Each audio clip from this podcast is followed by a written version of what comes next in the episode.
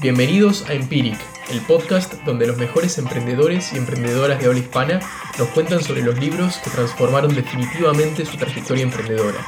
Todo esto a través de historias y experiencias reales y tangibles. Buenas tardes. Hoy nos encontramos con Daniel Soldán, founder y CEO de Enblue, quien nos va a estar compartiendo su experiencia del libro Death by Meetings, o a veces conocido como Reuniones que Matan, de Patrick Lencioni. Es muy interesante escuchar la experiencia de Dani, ya que viene iterando su organización hace tiempo, implementando y combinando diferentes metodologías para lograr optimizar el recurso más valuado, el tiempo. Nos va a contar cómo pudo transformar sus reuniones en Blue, haciéndolas más divertidas, eficientes y logrando que la percepción general de los participantes mejore considerablemente.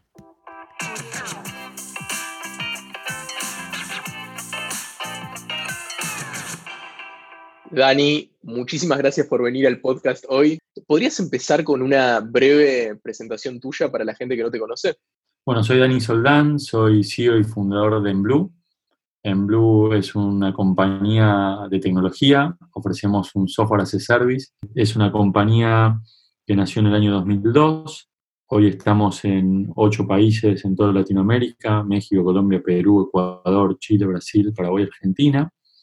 Tenemos 80 empleados, eh, venimos en una tasa de crecimiento en los últimos seis años entre el 50 y el 60%, dependiendo también un poquito cómo en Argentina nos pegue la, devaluación, ¿no? A veces.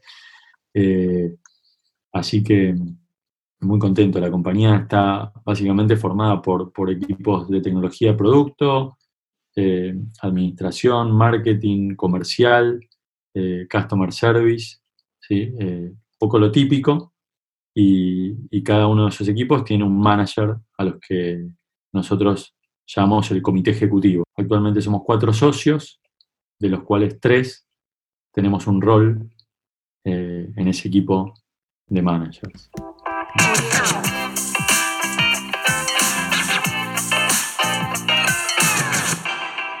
Dani, vamos directamente a la pregunta del podcast. ¿Cuál es el libro que vos recomendás o que sentís que más impactó en tu trayectoria emprendedora, que, ya son varios, varios años, ¿no? Sí, creo que la trayectoria emprendedora es, en mi caso, yo empecé a los 20, así que no me acuerdo de otra cosa ya. Tengo 41, no me acuerdo de otra cosa. Eh, y te voy a contar el el último libro. leí mucho, leí mucho de management en los últimos dos años porque es algo que me apasiona, es un lugar donde, donde encuentro que los desafíos de, de mantener a un equipo motivado, de uno multiplicar sus habilidades a través de otras personas que te ayudan a acelerar tus propias habilidades y acelerar el crecimiento de la empresa. Creo que ese es el, principal desafío de, de un manager, cómo multiplicas tus recursos, que en este caso son tus habilidades y las habilidades de, las personas que forman parte de, tu equipo. Yo soy muy obsesivo del tiempo. Eh, creo que la buena administración del tiempo es lo que al final eh, te hace crecer más, te hace ganarle la competencia, te hace crecer más rápido que la competencia. Y creo que el tiempo incluso es un recurso mucho más valioso que el dinero. Entonces, eh, administrar correctamente el tiempo de un equipo, de una manera en que todo el equipo esté comprometido, eh, para mí es, la característica fundamental no solo de un emprendedor, de un CEO eh, y de un manager y de un coordinador de un equipo, de un director técnico, de un capitán de un equipo de fútbol. habilidades y, tiempo. El, el, libro que les quiero recomendar se llama Death by Meetings, es de Patrick Lencioni, a mí me gusta mucho Patrick Lencioni porque él tiene una forma de escribir en fábulas. Entonces, mientras vos vas leyendo el libro, te sentís en el personaje, te vas metiendo en el personaje. A veces en el protagonista y a veces en, el, secundario, ¿no? Pero, te vas metiendo ahí. Eh, nosotros, este libro habla de que al final los managers pasan un, entre un 80 y un 90% de, su tiempo del día en reuniones, desde que se levantan hasta que se van a dormir. Y más en este tiempo que estamos haciendo todos cuarentena y trabajo remoto, súper. Eh, estamos de reunión en reunión. En, nosotros en, Blue eh, ya habíamos implementado en el, término de reuniones justamente varias metodologías que surgieron desde Scaling Up en lo que es el ritmo de la ejecución. El ritmo de la ejecución se da por reuniones daily, que se llaman diarias, que se llaman daily huddle, reuniones semanales, semanales weekly meeting, las trimestrales y las anuales. Después también, para ponerle un poquito más de contenido a las reuniones, implementamos eh, la metodología de iOS Level 10 Meetings.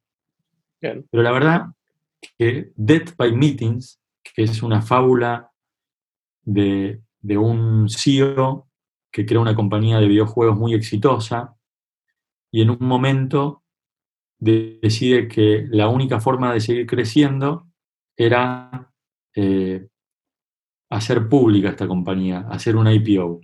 Y en el transcurso de ese IPO, a, muy cortito plazo de, de, ponerse este proyecto, viene otra compañía más grande y adquiere, o sea, llegan a un acuerdo y adquieren la compañía. Y este CEO, que acaba de vender su compañía, empieza a ser por primera vez juzgado de cómo administra su equipo. Cómo y dónde administra un CEO su equipo, en las reuniones.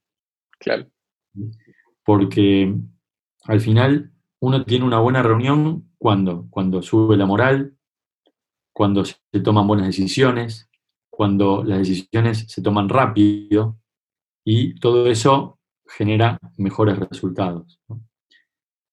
Y a mí es como que este libro me hizo un clic, porque nosotros teníamos la daily, teníamos la weekly, pero este libro es como que le puso todo el contenido al esquema. O sea, teníamos el esquema súper armado, pero decía, ¿qué falta? ¿Por qué, por qué mi equipo, eh, por ejemplo, la reunión semanal nosotros la hacemos, somos siete, y la hacemos todos los miércoles a la mañana, ¿no? Entonces empezamos a las 9. Uno llegaba a 9 y cuarto.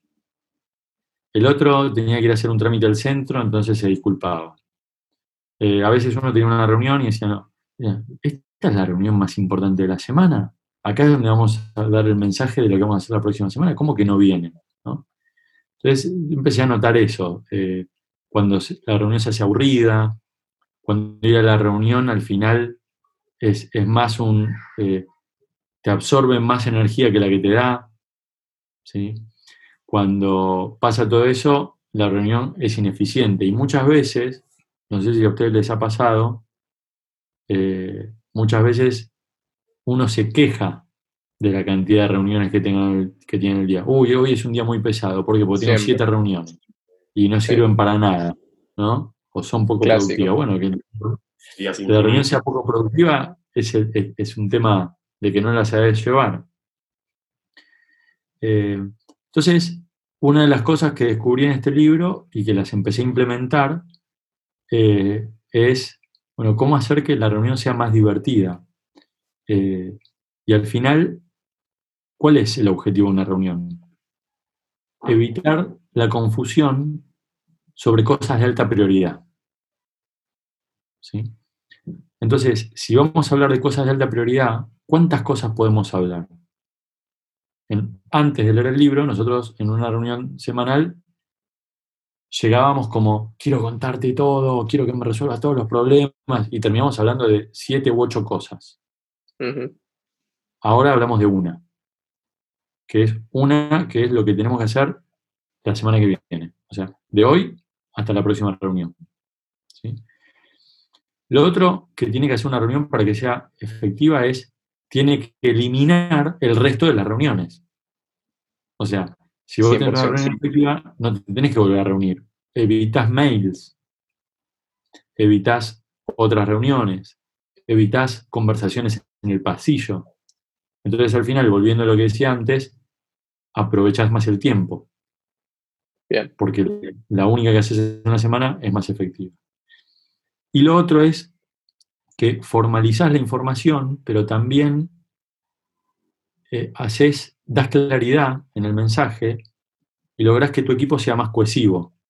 Porque al final de la reunión es el recap, ¿no? La recapitulación. Es, hablamos de esto y decidimos esto y vamos a hacer esto. ¿Cuál es el mensaje que le tenemos que dar a nuestro equipo? Y ese mensaje, un poco eh, lo que te empieza a pasar cuando la compañía empieza a crecer, ya a partir de más de 40 empleados, y sobre todo en nuestro caso que tenemos oficinas en otros países, donde hay managers regionales y country managers locales, lo que vos decís en una reunión o lo que vos a veces pensás que dijiste, se lo dijiste a una persona, no se lo dijiste a las otras siete. O si lo dijiste en una reunión para siete, como no había tiempo, cada uno interpretó algo y después el mensaje que llega, llega bastante distorsionado. ¿no?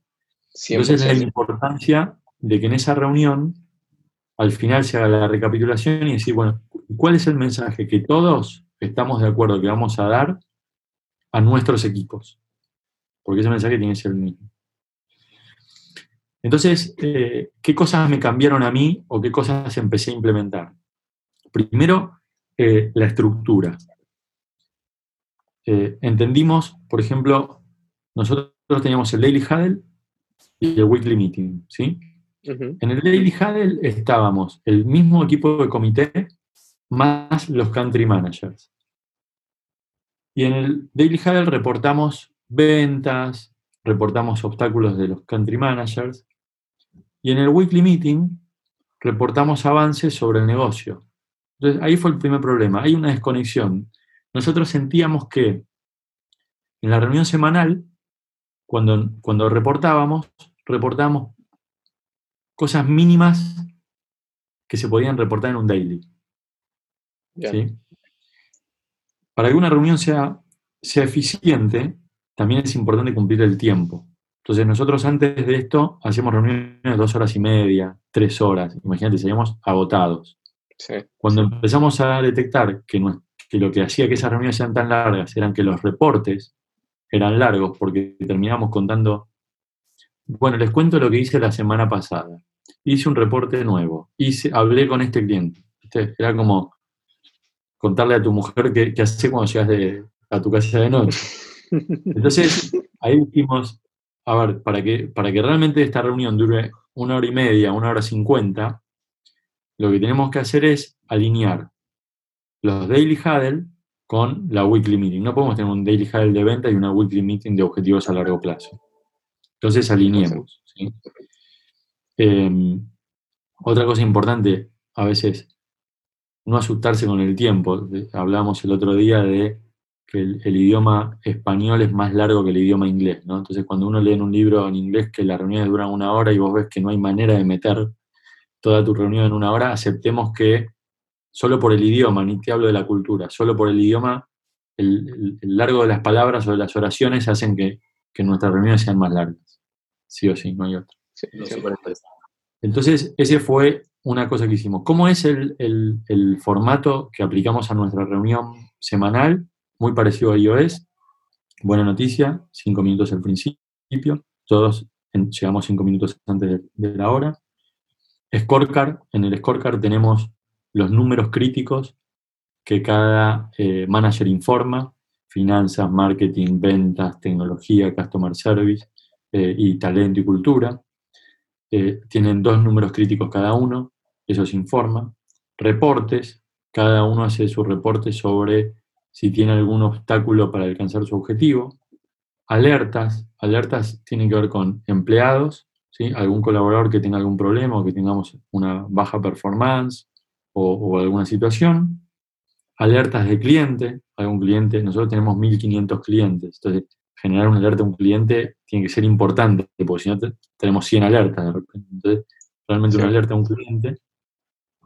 Y al final, después de haber repasado todo eso, lo que hacemos es lo que llamamos una agenda dinámica. Para esa agenda dinámica, en una reunión de una hora 30, una hora 50, nos quedan 40 minutos. Entonces, ¿qué implementé ahí? extraído de este libro de Death by Meetings. Primero, la agenda de una reunión semanal no va preseteada. se define en el momento de ese día. ¿sí? Para, que eso, para que eso se logre, todos los participantes tienen, todos los que están tienen que participar y, tienen que debatir eh, motivados, ¿sí? con, con pasión. Entonces lo que se hace es, en base al scorecard, en base a las alertas, cada uno elige uno o dos temas. Dice, bueno, yo quiero hablar de por qué está baja la facturación, yo quiero hablar por qué no cobramos, yo quiero hablar que tenemos una rotación muy alta de empleados. Bueno, se tiran siete, ocho temas. De esos siete, ocho temas, lo primero que hacemos nosotros es qué tema se puede resolver en cinco minutos. Y eso lo resolvemos. Por lo general son dos o tres que se resuelven en cinco minutos, o se le asigna una tarea a alguien, va a decir, y lo, y lo hace otra persona. Después, ¿Qué temas de los que pusimos acá son estratégicos? Todos los temas estratégicos se discuten en la reunión mensual, no se discuten en la reunión semanal. Esto también es parte del libro, ¿no? Diaria, semanal, mensual, trimestral, anual. Es súper importante esta estructura porque vos podés pasar todos los temas estratégicos para la reunión mensual, que es una reunión de cuatro horas donde tocamos máximo dos temas, y entonces en esa lista de la agenda dinámica todo lo estratégico, parking lot para la reunión mensual, que nos quedó táctico. Entonces, al final de la lista de siete te quedan dos temas, tres temas tácticos. ¿Dónde está lo importante? La persona que propuso el tema tiene que generar lo que yo le llamo el drama, o lo que Patrick Lencioni le dice el drama. Perfecto. Contanos por qué si no resolvemos esto hoy y durante la próxima semana, es un drama. Bien. Entonces, ahí puedes decir, bueno, tengo este colaborador que renuncia, pone. Bueno, si, si sucede esto, se va a trazar esto, esto, esto, te pone drama. De acuerdo a la presentación del drama de cada uno, entre todos, elegimos cuál es el tema que hay que votar. Y acá es súper importante el rol del líder. Hay veces la mayoría de las veces yo no intervengo. Yo en el único momento en que intervengo es cuando veo que alguien no está participando. O sea, cuando alguien genera drama y nadie se opone, nadie debate o no se genera un conflicto, ahí yo participo. ¿Y vos qué opinás? José, ¿y vos qué opinás sobre esto? ¿Estás de acuerdo que es tan dramático lo que está planteando? ¿O estás de acuerdo que nos puede afectar de esa manera? ¿Tenemos información? Solo me ha tocado eh, en estos cuatro meses, o sea, ya son casi 16 reuniones que venimos con esta metodología, solo me ha tocado dos veces decir, eh, no, este es el tema que tiene, de todos los temas, este es el tema que tenemos que tratar hoy. Una fue COVID, ¿sí? O sea, había que ponernos en modo remoto y había que trabajar de cómo nos íbamos a poner en modo remoto. Claro.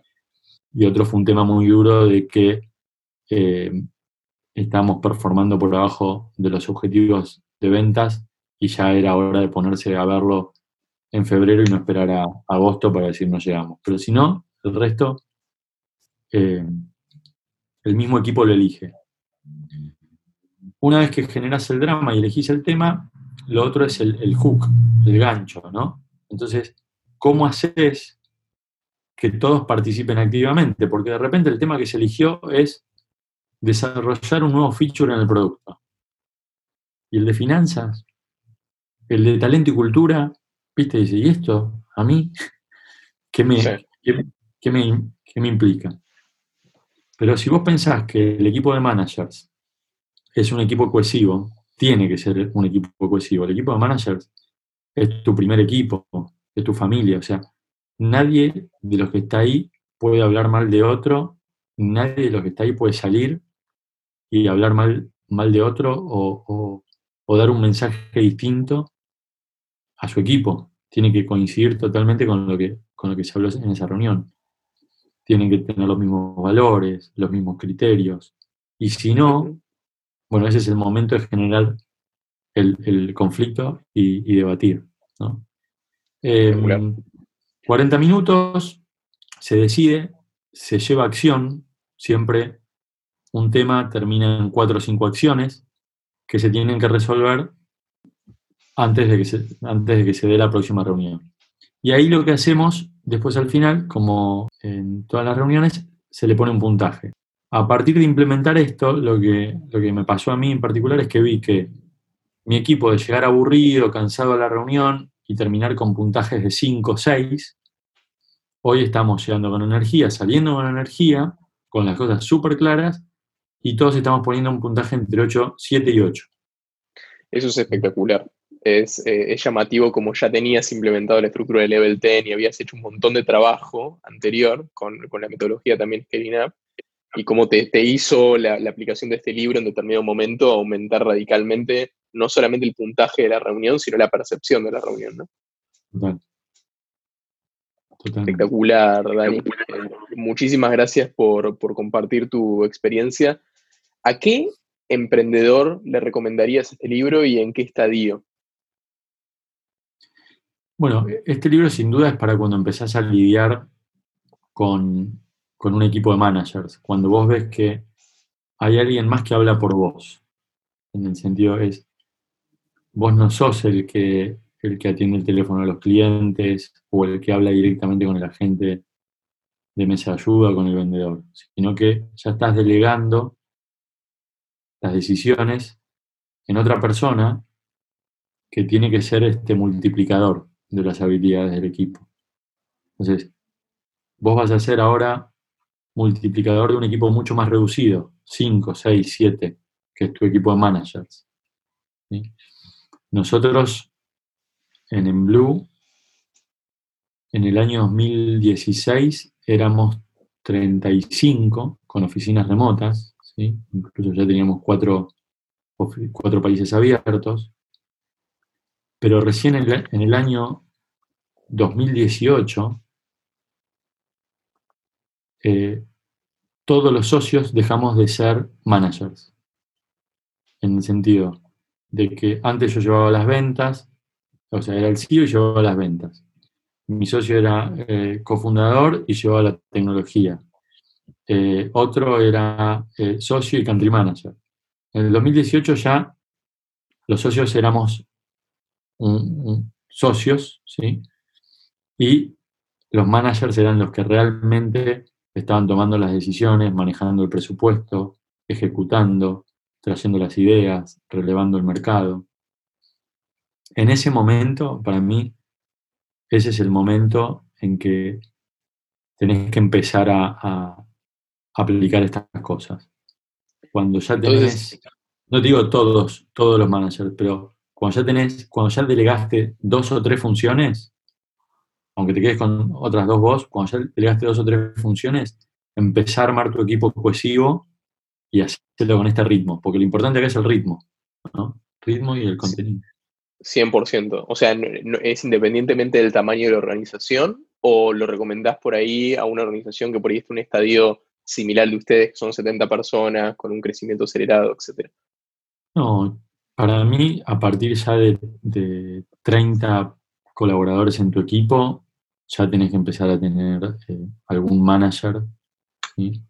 Eh, y, vas a necesitar eh, empezar a hacer esto.